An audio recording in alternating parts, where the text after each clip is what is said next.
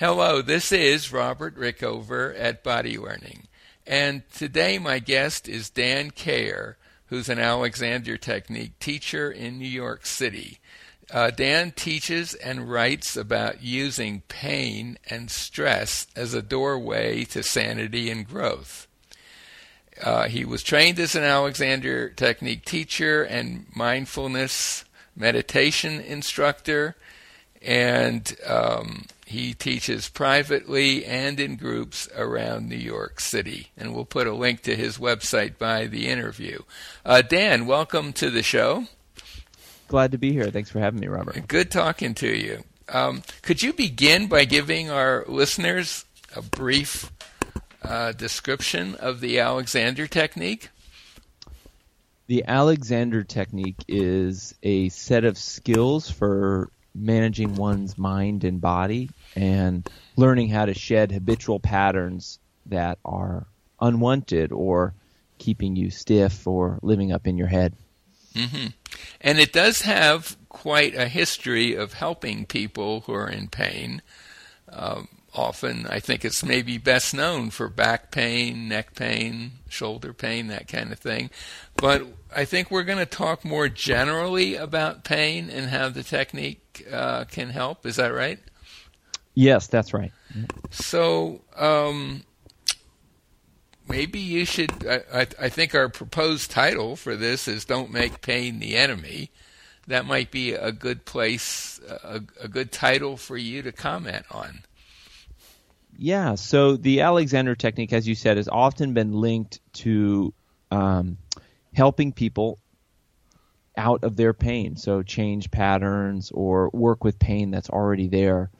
But I've sort of more and more started teaching kind of more explicitly about our relationship to pain because if if we don't sort of set it from the beginning, what I found this is my own experience. Um, you know, as we've talked on another podcast on this show, I got into the Alexander technique because I had uh, very serious chronic pain in my mid 20s where I couldn't um, work at a desk, I couldn't type at a computer, I couldn't even dress myself for a while. And for me, it was, I naturally wanted to not have pain. And that's what I thought about all day. And so I thought I brought all of this kind of intensity and focus to the Alexander technique and to my own healing in which I tried to kind of eradicate the pain or or be so vigilant and so manage myself with such um, close regulation that I would never do anything that would cause me pain.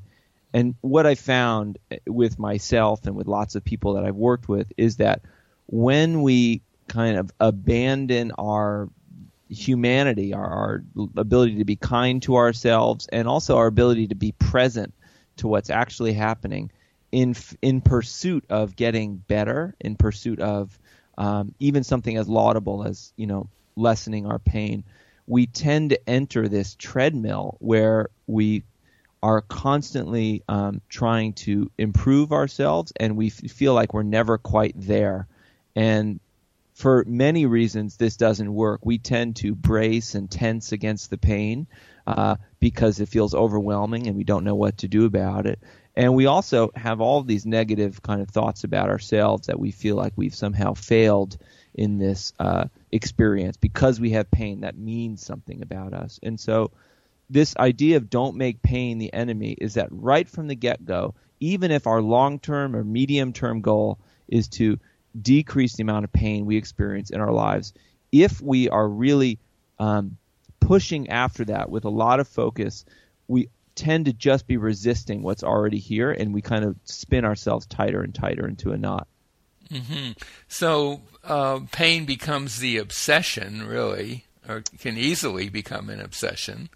And, and we're wired that way. It's not sure. our fault. It's no one. You, you know, it's not a shortcoming. It's you know, think about the value in, you know, I don't know, you know, hundreds of thousands of years ago. If you have something wrong with your body, you really need to focus on it quickly.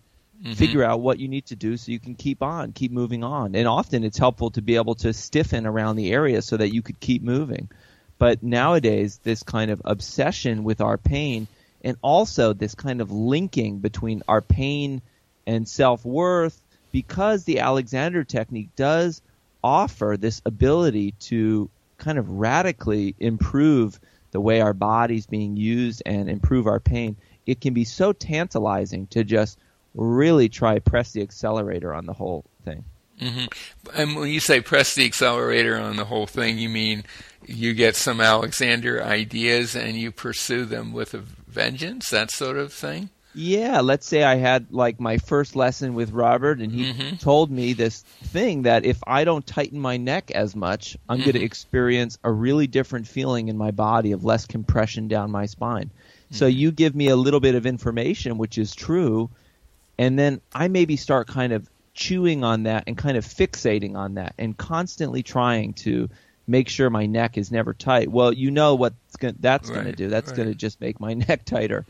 Um, so right. that's kind of what I mean. So, um, well, I, yeah, I know exactly what you mean, and there are there are students who um, I, have I've had who who've had that um, reaction. So, if uh, if what you don't want a student to do is obsess over their pain or the part of their body where the pain is, but you also want to give them uh, some tools that will ultimately help with the pain.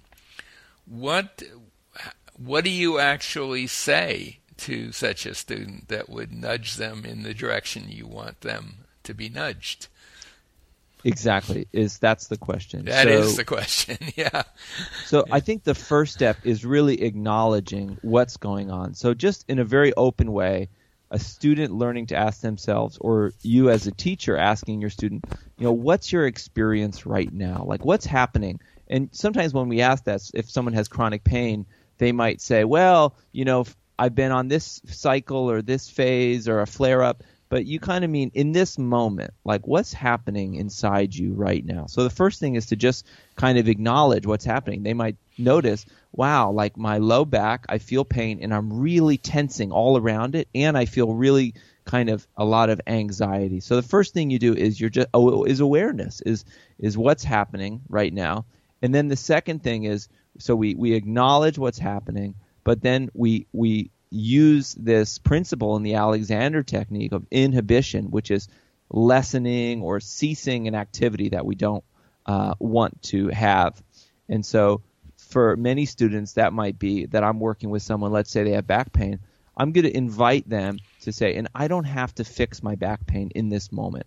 I don't mm-hmm. even have to focus on it right now. And I might encourage them to think that thought for a little bit of time. And generally, my experience is they start to naturally actually decompress, so push down less on their spine, become more open, their breathing changes because they didn't even realize that so much of their resources were focused on trying to kind of uh, manage this pain in the moment in a vague way.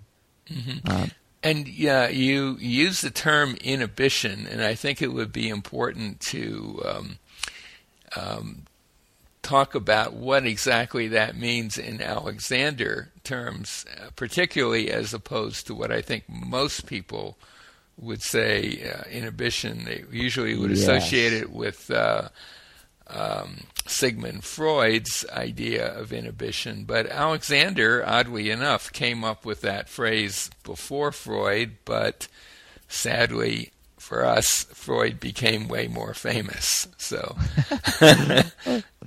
um, yes, so it is very because it is it is quite easy uh, when you have chronic pain to suppress your pain, which is perhaps the more or suppress at least the uncomfortable emotions that are triggered by your pain, which is more that kind of conventional definition you were talking about. But what I'm talking about in in the Alexander technique context of inhibition is using our sort of conscious uh, think awareness and conscious thought to kind of lessen a response that we're having. So what I in that example of someone who's got back pain, it would be inhibition for this person to think to themselves, I don't need to fix my back pain. I don't need to concentrate on it right now. Mm-hmm. And they might even think this is a strange thought, but people find it very helpful, which is I'm not in charge I don't have to be in charge of my back pain right now.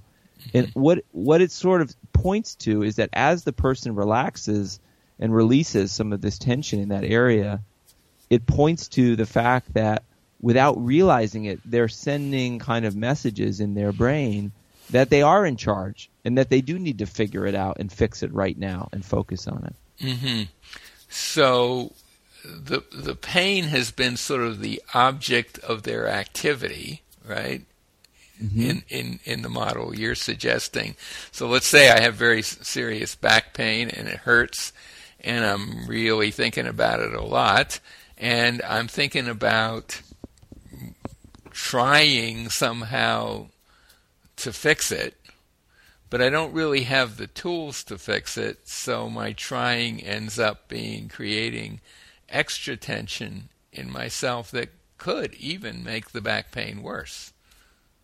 It, it, it's likely making the back pain worse. Well, yeah, actually, it's almost certainly going to make yeah. the back pain worse. So it's it's in a way saying this: I have this back pain, but if my, I guess you could think of it as if my mind body actually knew how to uh, lessen it, it would be doing it. But but obviously that's not happening. So I have to learn a, the skill of dealing with back pain in a way that doesn't make it worse and actually makes it better. That's right. We have to kind of learn how to pause and not suppress, but pause uh, our kind of frantic, slightly below the surface efforts to constantly control and fix our pain. Mm-hmm. And you're you're totally right that we don't know, and in fact, it's a very helpful um, place to be, a mental place to be for a person with back pain or any kind of chronic pain, to actually admit that they don't know how to make their pain go away. And that seems like a very terrifying thought. And it always was for me. But the mm-hmm. more I sort of realized that, oh, I don't know how to make the pain go away, there was usually a lessening of effort and a kind of opening that I felt in my body. And now you're open to change. Once you admit that you're not quite sure what to do next, two things. First is you're actually present. You're actually present in the moment. Mm-hmm. And then two, you're available to learn something that's based on more than just reacting to pain. You're based on learning what we teach in the Alexander technique, which is that the body and the mind are a kind of indivisible whole and that our body works best when it's integrated all throughout. So not just hyper focusing on certain parts. Mm-hmm. Yeah, the um, the statement that uh, I don't know how to um, to fix my back pain, I think it's important to maybe say that the I that you're talking about there is your conscious mind, your thinking. Mm. But there are other parts of your brain that, uh, in in my take on it, uh, your brain and your body know exactly what to do, but have to be given useful instructions which your conscious brain is not capable of doing right at the moment. That's exa- uh, that's exactly right. That's my my thought too about it, Robert. Is that when I say I don't know how to fix my back pain, yes, that what we're ta- what we do in the Alexander technique is not push ourselves into some alignment based on this secret manual of angles, right, you know, of our right, joints. Right. It's we're waking up our body's right. natural posture. And so, yes, there is, like you said, there is this part of me that actually uh, knows what it's like to have a body that is whole, you know, and it knows how to get it. Yeah. And uh, the what I tell when I talk talk to my students, not about pain or or any other issue they have, is that their their conscious brain is fantastic at at working out solutions to problems, coming up with strategies.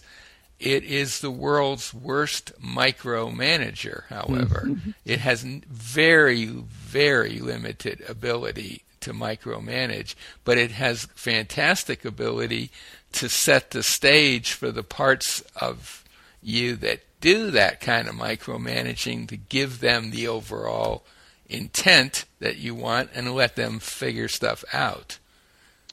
Well, this is really, I feel like, an opening, what you're saying, to kind of one of the next steps of what I recommend for people when they work with pain is is learning how to ask for sort of the kind of responses or the things that we'd like in our body, but mm-hmm. without putting a lot of pressure on mm-hmm. ourselves to mm-hmm. make it happen and without trying to force it. So, like you said, without the conscious mind micromanaging, but mm-hmm. for instance, you know, asking to allow, um, you know, uh, to not interfere with gravity going down through my mm-hmm. body, for mm-hmm. instance, is just one thought. Um, yeah, so we're learning to kind of ask for these things, but without this constant am I doing it hard? Am I trying hard enough? Kind of thing. Mm-hmm. So, and that asking could take the form of using what are called Alexander Technique directions, which are statements that you softly and easily make to yourself about what you want. So, if I want my neck to be free, I just say, my neck is free, or I'm not tightening my neck, that sort of thing. That's right, and and you know I think for people who are I don't know you know if you've experienced this in your practice, but you know what I find is if someone's been dealing with chronic pain, they require a lot of um, inhibition and permission to um, to not you know um, what am I trying to say? They, re- they require a lot of inhibition so that it doesn't become this self aggressive sort of situation. So generally, if someone has a lot of back pain, I, I often am not asking them to use directional thought in their back early on, it, because that whole area is so um, fraught mm-hmm. and so loaded. Mm-hmm. mm-hmm. So uh, you know, I find it much more helpful for people to start to think more, have more spatial awareness around them, to think of the support of gravity, to think of the kind of an up going through their spine, but without really kind of trying to go into the area where the emergency is happening. Right. Yeah. Go somewhere else or a more a more general um, uh, intent. Yeah. Absolutely. Um, yeah, I would certainly agree with that, and I think it helps. It maybe helps. Um, it would help our listeners to understand that. Let's say you're suffering from severe back pain. If you're um, if your structure were a little different, but you were doing the same things you you you did that perhaps caused that back pain, it could show up as neck pain or shoulder pain. It it just depends it, where where it is may not be the most important aspect of it. And that's a very kind of um, that's a hard sort of message and and uh, you're not even necessarily a message, but a hard truth and a kind of a one that needs to be sort of understood sensitively because right. you're right that it, it's in my experience. So I had all of this trouble in my hands and arms, mm-hmm. but if I, the more I focused on my hands and arms as the problem area, the more I neglected, you know, not my fault, but the more I neglected the fact that my arms are really powered by the back and uh, really depend on a healthy lengthening uh, and widening back and and support from the ground and from my legs and all of these kinds of places. So, um, yeah, I, I, would agree with you that um, you know we're generally interested in raising the functioning of the whole. You know, right, and that is what is ultimately going to help with um, with the pain issue. And I, I, guess we should say also, to just be a little careful here, there are some kinds of pain that we don't really have that kind of control over, and it's important to distinguish. You could have pain, back pain due to cancer, for example, and I don't think Alexander is going to help a lot with that. So you do need to have a medical. If you have, if you're in serious pain, you need to have a, get a medical opinion about it. I, I completely agree, and and I, and I yeah I don't want to at all say that the Alexander. I mean, actually, when I talk about this, don't make pain the enemy. It's a lot of it is about not all. I mean, we certainly want to feel less pain and have more mobility and less limitation in our life, but a lot of this work is about the relationship we have to pain. You know, I still experience pain and, you know, from my condition. And so it's just the idea that when pain is like we can see pain as like a home invader, Mm-hmm. and we're trying to repel it.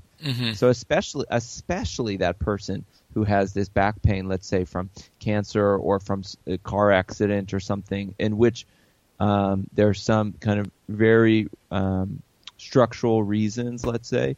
You know, this approach I think is really helpful because it's it's helping them kind of diffuse the situation of constantly trying to be better than how they are. You know, which is a, uh, in some ways just about you know being okay, learning learning to be to kind of accept yourself as you are. You know. Mm-hmm. Well, is um, is there anything else you want to add before we bring uh, this interview to a close? You know, I guess the last thing I'd say about this don't make pain the enemy is that in addition to kind of the view of it that we've talked about, what I find so helpful is just um, if if it works for you in your body, just trying to get on the floor, you know, um, relatively frequently, you know, once a day if you can do it. You know, there's a, a way in which we can keep trying to kind of um, push our bodies around and try and find this position of greater comfort. But a lot of times, if you have chronic pain, you're fatigued and you're tired, and your your brain is is frankly fatigued as well. And I find some ability to do what we would call in the Alexander technique, let's say of constructive rest, you know, a very helpful kind of you can it's like recharging your battery basically. Right, and just for our listeners who are not familiar with that, it's a it's a position you can lie down in, in which your head is supported uh, a bit and your knees are basically your knees are elevated relative to your hips, and there there are a number of variants on it. Um, you can you could there's a whole page. I'll I'll put a link to the page that that gives a lot of information about that. Uh, although it you gotta it's got to be said that some people with with certain kinds of pain aren't going to be able to do that initially. Mm-hmm. So, but if you can, um, that would be, uh, or you could modify it. Maybe you could do it on a mattress temporarily instead of the floor. It's not optimal, but it's better than not doing it. But I, and also I would say in general, be sure you get as much rest as you can for the reasons you talked about. Just ordinary sleep, naps, that kind of thing. which which is a bit counterintuitive when you are when your adrenaline is pumping Right. and you you know your sympathetic nervous system is cranking. You are in this kind of uh, problem solving you're attacking your kind of pain or your injury. And it's you're totally right that it's very easy to just neglect the fact that you're quite depleted. And so it can feel like you're wasting time but i find like you said that the the rest is really important so that you can think clearly Yeah, absolutely. Which doesn't mean that you might not want to do some activities. It's not about saying bed rest is the cure, but for sure, make make sure you get adequate sleep. So, um, I think this would be a good place to to bring our conversation to a close. My guest today has been Dan Cayer, who's uh, an Alexander Technique teacher in in you're in Manhattan, right? Yep, that's right. I live in Brooklyn and I work in I teach in Manhattan. in Manhattan, uh, New York City. Uh, he's he himself has gone through quite a bit of pain, and uh, the Alexander technique has helped him. If anything about this uh, interview intrigues you, and you live in the New York area, uh, get hold of him. I'll put a link to his website by the interview, and if you, I'll also put a link to the constructive rest page, which uh, has a lot of information about that process that would be good for anybody, take, whether whether they're taking Alexander lessons or not. And I'll put a link to a site where you can learn more about the Alexander technique and how to find a teacher in your area. So, Dan, thank you so much for this. I really enjoyed it, Robert. Thanks for having me.